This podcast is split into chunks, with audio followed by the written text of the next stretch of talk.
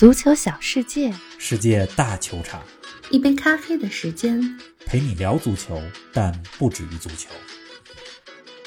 贝尔和基耶里尼相继加盟洛杉矶 FC，这支成立不到十年的洛城新贵究竟是怎样一支球队？热刺高价引进里沙利松，已经拥有超级锋线组合的热刺，为何继续补强锋线？对手们都在招兵买马，曼联的引援计划又如何了呢？C 罗想要离开老特拉福德，真的只为踢欧冠吗？更多精彩内容尽在本期足球咖啡馆。听众朋友们，大家好，欢迎来到新期节目。黄老师你好啊，你这还是在山里呢，还是已经回到城市了呢？林子好，听众朋友们大家好，我呢已经从山里回到城市了。今天呢，咱们就来聊一支大城市的球队——洛杉矶 FC。好啊，最近啊，有不少听众们留言说，能不能我们夏天的时候多讲讲美职联？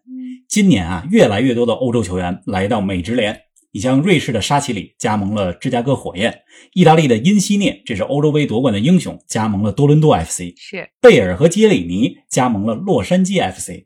来美职联的这些球员呢，大概可以分成两类。嗯，一类呢是为了踢世界杯来美职联，比如贝尔和沙奇里，都是为了在卡塔尔世界杯上呢有好的表现。世界杯之前呢得有比赛踢，保持状态，所以来了美职联。还有一类呢，还有一类呢。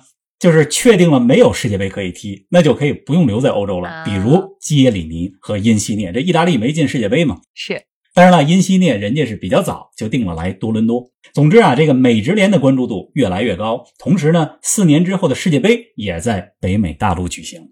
哎，美职联的话题啊，我还挺感兴趣。其实早在一年多之前，咱们聊阿方索·戴维斯出自温哥华白浪的时候，我就想听听美职联的故事了。说到这温哥华白浪啊，你还甭说。咱们今天要说的洛杉矶 FC，他们在最近一轮美职联的比赛当中，就是昨天进行的比赛当中，就是客场零比一输给了温哥华白浪，也是爆了一个冷门哟。因为洛杉矶 FC 目前是美职联当中的领头羊，美职联啊，它是东西部分区，洛杉矶 FC 呢，现在不仅是西部的领头羊，也是全联盟战绩最好的球队。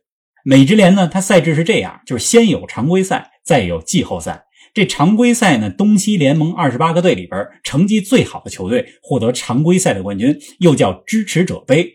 这个名字呢是根据英文来的，叫做 Supporters Shield。而季后赛的冠军呢，叫做大联盟杯的冠军，就是 MLS Cup Winner。是，你看这个这赛季二零二二赛季已经过半了，目前呢，洛杉矶 FC 位居榜首。今年夏天。贝尔和基耶里尼这又都来了，实力呢进一步补强，很有可能这个队获得常规赛的冠军。哎，我记得前几期节目啊，咱们聊过大圣贝尔的潜在去处，当时咱们分析了五六个靠谱的下家。王老师，你觉得贝尔怎么就决定去美国了呢？而且为什么加盟洛杉矶 FC 这样一个历史不到十年的球队？上回咱们聊贝尔，到现在也有三四个礼拜了，在这期间呢。贝尔首先自己排除了继续留在西班牙的可能性，人家自己说了不会去传说中的赫塔费，也不想留在西班牙。那我觉得呢，贝尔认真考虑过的就是三个选择：要么留在威尔士的老家，对吧？效力家乡球队卡迪夫城，征战英冠；是；要么呢，回归英超。对吧？要么呢去美国，这几个选择呢，按道理来说，来美职联是最不合算的，因为美职联的工资水平比较低。是啊，贝尔据说啊，上赛季在皇马，甭看没踢什么球，但是拿了三千五百万美元工资加上奖金，而他来到洛杉矶 FC，这一年工资不到一百六十万美元，你做个算术题，差太多了，缩水了二十多倍，对吧？是的，而且美职联离家远，最不方便。回威尔士国家队集训，别忘了这个威尔士到美国不是到美国的东岸，是到美国西岸的洛杉矶。这飞起来怎么着也得有七八个钟头，八九个钟头。对呀，所以这个这么多个原因，为什么贝尔还选择了洛杉矶呢？我觉得有这么几个原因。来说说，首先啊，就是来美国马上就可以有比赛可以踢。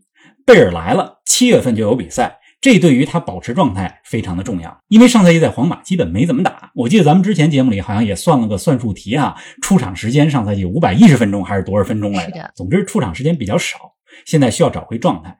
再有呢，就是来美国是有机会拿冠军的。洛杉矶 FC 刚才咱们说了，常规赛第一。那如果能在美国拿个常规赛冠军，加上季后赛总冠军，那是个很大的荣誉。谁不想呢？作为职业球员，谁不想夺冠军呢？对吧？是的。而且美职联这赛季所有比赛会在世界杯之前进行完，常规赛呢是十月九号结束，季后赛的总冠军争夺战是十一月五号，距离世界杯开幕十六天，你看这时间怎么样？刚刚好。对呀，还有呢？再有就是洛杉矶是个比较适宜生活的城市。确实，大家不要小看城市对于一个球员的吸引力，踢球就是份工作，除了训练比赛之外，生活也非常重要。那肯定的。尤其是对贝尔这种这么爱打高尔夫、这么追求生活质量的人来讲，来洛杉矶是个好地方。好的选择。你看这上面这些原因。分析下来，对吧？来美国挣多少钱就不是那么重要了。嗯，贝尔已经有足够多的经济财富了，而且据说呢，贝尔也特别看好美国的足球前景。这2026年世界杯在北美举办也是个利好消息，是的，对吧？对于贝尔这样的职业球员来讲，在目前的职业生涯阶段，名声会比金钱某种程度上更重要。什么能提高自己的足球地位呢？比如带领威尔士六十四年来首次打进世界杯。再比如，如果在美职联，如果能带着洛杉矶 FC 这样一支新贵球队拿个季后赛、总决赛的冠军，这不名声也来了吗？说到洛杉矶的足球，球迷们第一个想到的不是贝尔加盟的洛杉矶 FC，而是另一支球队——洛杉矶银河。罗比基恩、多诺万、伊布、杰拉德、小豌豆、埃尔南德斯这些耳熟能详的球星都为洛杉矶银河效力过，但洛杉矶 FC 就相对陌生了。王老师来给我们介绍介绍这支球队。打个不太恰当的比方啊，怎么呢？洛杉矶银河呢，就像是上海申花啊；洛杉矶 FC 呢，更像是上海海港，就是 上海东亚，后来变成上海上港，变成了上海海港，对吧？总之呢，一支是老牌劲旅，一支是很有竞争力的新球队。是的，洛杉矶银河呢，那是一九九六年美职联创立的时候就有的十个元老球队之一。那洛杉矶 FC 呢？二零一四才建立，二零一八年第一次征战美职联，今年是他们征战美职联的第五个赛季。但为什么说有竞争力呢？人家征战美职联的第二个赛季，就是二零一九年的时候，就拿到了常规赛的冠军，可以啊。不过他们在那年的季后赛当中，西部决赛吧，输给了西雅图海湾人。那个赛季当中啊，他们的当家球星墨西哥前锋卡洛斯贝拉，整个赛季在联赛当中打进了三十六个球。贝拉呢？相信看英超西甲的球迷们都不会太陌生，出自阿森纳的青训，在西甲的皇家社会也效力过多年。是这个熟悉美职联的朋友们都知道，美职联这些年来一直有扩张的计划，每年增加个一两个队，现在二十八个队了吧？对吧？比如今年二零二二扩张的球队就是夏洛特 FC，这支球队的首场比赛今年的三月五号主场对洛杉矶银河，七万四千多名观众。打破了美职联单场的上座人数。我记得三月份的时候咱们也说过，对吧？今年呢扩张的是夏洛特，咱们往前倒，二零二一是奥斯汀，二零二零呢是贝克汉姆的迈阿密国际，还有纳什维尔，二零一九是辛辛那提，而二零一八呢就是洛杉矶 FC。但实际上呢，这些计划扩张计划都是提前几年定的。像洛杉矶 FC，二零一四年的十月份是他们建队的月份，那么二零一八年才打上联赛。这个美国的职业体育玩法和欧洲不太一样，怎么呢？美国呢是采取东西部分区大联盟制，你像 NBA、像棒球联盟、橄榄球联盟都是这样，先常规赛再季后赛，对吧？虽然这美国人的玩法很不足球，对吧？看起来让足球行家来看很不专业，但是有一点是美国职业体育擅长的，那就是把商业价值挖掘到极致。真是，你看为什么二零一八年要发展洛杉矶 FC 呢？这洛杉矶不是有了个银河吗？为什么还要 FC 呢？那是要制造德比气氛。早是，你想，洛杉矶这么大的城市，篮球队有湖人和快船，对吧？棒球队有洛杉矶道奇和安娜海姆天使，那足球怎么能少了德比呢？对吧？踢的怎么样？不知道啊，气氛得先有，气氛得先打足。是的，你猜怎么着？据说过几天，基耶里尼和贝尔的首秀很有可能就是洛杉矶德比。这场球呢是七月七号晚上，是北京时间的七月八号早上，洛杉矶银河和洛杉矶 FC 上演今年第三回德比。前两回呢，一次联赛，一次杯赛，洛杉矶 FC 都输了。这回呢，有了强援加盟，洛杉矶 FC 呢挺期待复仇的。大家呢可以关注关注。是的，您正在收听的是足球咖啡馆，一杯咖啡的时间陪你聊足球，但不止于足球。欢迎您在各大音频平台关注我们的节目，同时欢迎关注冯老师的足球评论公众号“冯球必侃”，让我们一起聊球、砍球、追球。哎，说到洛杉矶德比啊，可能有些球迷会记得伊布。二零一八年伊布登陆美职联的第一场比赛，就是帮助洛杉矶银河四比三逆转洛杉矶 FC。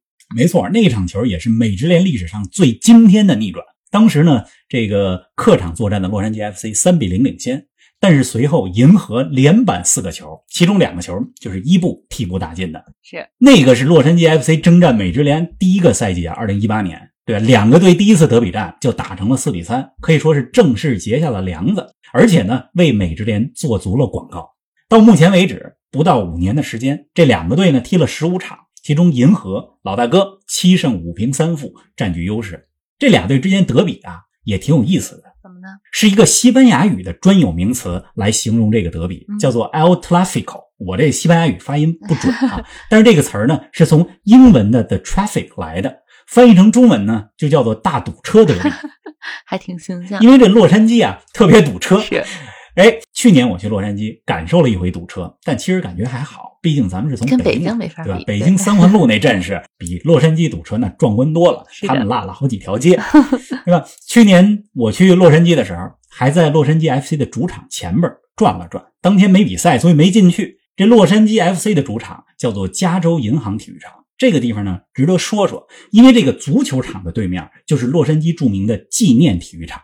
纪念体育场呢是奥运会的举办地，举办过1932年和1984年的奥运会，而且将举办2028年的夏季奥运会。去年我为什么去看这个纪念体育场呢？因为咱们中国的徐海峰就是在这座体育场，对吧？为中国夺得了首枚奥运金牌。还真是。一九八四年的洛杉矶奥运会，对吧？所以我去年实际上去看奥运会的场地，然后溜着弯儿看到对面这球场，哟，这不是洛杉矶 FC 足球队的球场吗？哎，看来美职联虽然历史不长啊，但可以讲的故事也有很多啊。希望在未来的节目里，王老师继续带着我们走进北美这块足球新大陆。只要大家感兴趣，咱们就结合着风土人情，以后呢多给大家讲一讲。而且咱们北美的听友特别多，其实他们知道的故事比我还要多得多。这洛杉矶 FC，反正我觉得挺适合基耶里尼和贝尔的，嗯，也有很大的发展空间，对吧？如果这俩人合力为洛杉矶 FC 拿个季后赛的冠军，也算是创历史了。因为咱们刚讲过，这支球队呢拿过常规赛的冠军，但没拿过季后赛的冠军。而同城老大哥银河，人家是五回季后赛冠军，四回常规赛冠军，还有两次美国公开杯，也就是足协杯的冠军，再加上一次洲际比赛，就是中北美及加勒比海地区冠军联赛的冠军。如今呢，有了贝尔和基耶里尼，这个洛杉矶德比更值得看看，大家可以关注关注。是的，值得期待。哎，冯老师，咱们这期也别光聊美职联，你看这几天英超的转会市场多热闹啊！热刺斥资六千万英镑买来埃弗顿前锋里沙利松，这价格可不便宜啊！热刺已经有了孙兴民、凯恩、库鲁塞夫斯基这三大前锋，怎么还要补强锋线呢？孔蒂这是要争冠吗？哎，我刚发现啊，咱们这期节目是第二百二十二期，还真是，这数字我还挺喜欢的。啊那是二二嘛，我为什么这喜欢这数呢？将来再给大家讲啊。是，反正这个好事成双，对吧？咱们话题也得成双。聊完美国，再说说英超。嗯，热刺买丽莎利松，这是一个标志性的举动，就是我们要拿冠军。你想想，如果他补强一个本身就有欠缺比较弱的位置，比如后卫，我们的反应呢会是，哎，这是个常常规操作。嗯但是补强已经很强的风险，只能说明一个问题，那就是热刺的野心，就是冠军。要夺冠，当然了，这个英超、欧冠争冠难度很大，嗯但是孔蒂呢是要让球队至少对冠军发起挑战，是，对吧？比如英超咱们发起挑战一下，欧冠呢走得远一点，嗯，同时足总杯、联赛杯确实有机会是拿冠军的。这利沙利松啊加盟之后，我觉得他是三个作用。怎么呢？第一呢，就是轮换。你看上赛季热刺这边，凯恩几乎打满了所有的比赛，只错过了开局的两场球，对吧？孙兴民也几乎打满，对呀只是因伤缺阵了两三场。那库鲁塞夫斯基呢？东窗加盟之后也只错过了一场，所以呢需要轮换，这是第一点。这是第二点呢？还有一个作用呢，就是丰富锋线的打法。因为利查利松在埃弗顿虽然并不是进球如麻，但是人家总能进关键球，而且他的技战术特点能打中锋的位置，也能打三前锋当中的边儿，对吧？打法进一步的丰富。嗯还有一点，我觉得大家也不能忽视，那就是加强对内的竞争。啊，对？吧？孔蒂买来利沙利松，也是给孙兴民、凯恩和库鲁塞夫斯基提个醒儿，对吧？大家不要停留在舒适区域里，努力训练，是的，通过内部竞争把最好的状态给打出来。嗯，这笔交易啊，跟你说六千万镑，我觉得确实贵了点儿，确实，但我觉得呢，热刺也是有的放矢。哎，说到这热刺转会啊，咱们上期有几位听友啊、也说到了热刺，因为上期咱们给大家留的互动话题就是英超六大豪门之间对吧？哪个转会大家觉得最成功？对，疯狂的豆子说，最成功的六大豪门之间的转会是贝尔巴托夫从热刺到曼联。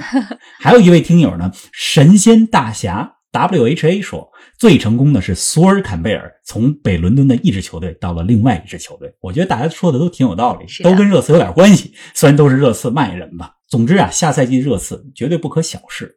热刺上赛季打强队其实还是不错的，主客场双杀曼城，对吧？跟利物浦两场打平。如果呢下个赛季在中下游球队身上少丢分那么下赛季热刺还是前四的水平。是的，呃，说不定能再往前拱一拱。你看这热刺。阿森纳都在招兵买马，哈哈我这作为曼联球迷吧，心里边有点慌。得说到曼联了，哎，这两天最大的新闻就是 C 罗表示想要离开啊，冯老师，这什么情况啊？都说 C 罗想走是因为留在曼联没有欧冠可以踢，你觉得还有其他原因吗？这欧冠呢是一个原因，因为 C 罗的职业生涯出道到现在，每年都有欧冠踢啊，就算在葡萄牙体育十几岁。刚出道的时候，二零零二零三赛季在葡萄牙体育也有欧冠资格赛踢，对吧？那二零零三年加盟英超到现在十九个赛季连续踢欧冠，而且呢，他也是欧冠进球纪录保持者，一百四十个球，出场纪录保持者，一百八十三次出场，还有很多其他记录，对吧？所以他作为个人呢，想延续这个记录。而曼联呢，没进欧冠，是的。但是啊，我觉得 C 罗不是今天才知道曼联没有欧冠踢，对呀，四五月份的时候就知道了。他最近做出这表示呢，主要是因为看到曼联在转会市场的这些动作，对吧？球队的补强计划没跟上，没满足他的野心。你看这曼联到目前为止，可以用雷声大雨点小来形容，还真是。这唯一目前看来比较靠谱的就是引入费伊诺德的马拉恰。但其实最近啊，我看曼联的这些新闻，分析这些动态，让我更担心的是，曼联现在想引进的球员，要么是滕哈格老部下，要么呢是来自荷甲的球队的球员。总之啊，我觉得滕哈格和曼联的眼光可以放得再广一些。哎，如果 C 罗今年夏天真要离开曼联啊，你觉得他会去哪儿呢？这个真不好猜。你看去年人家是最后压哨，对吧？决定加盟曼联。今年呢，能接 C 罗的球队还是不多。拜仁、切尔西、那不勒斯、大巴黎，对吧？我个人觉得这几个里边，其实那不勒斯有点意思，也有可能。哎呀，说到曼联，反正就挺操心的。好了，咱咱们先别提操心事儿了。咱这期主题不是美职联吗？大家踏踏实实看场洛杉矶德比。好的，大家可以看一下这场比赛。那咱们下期节目不见不散，一周顺利，不见不散。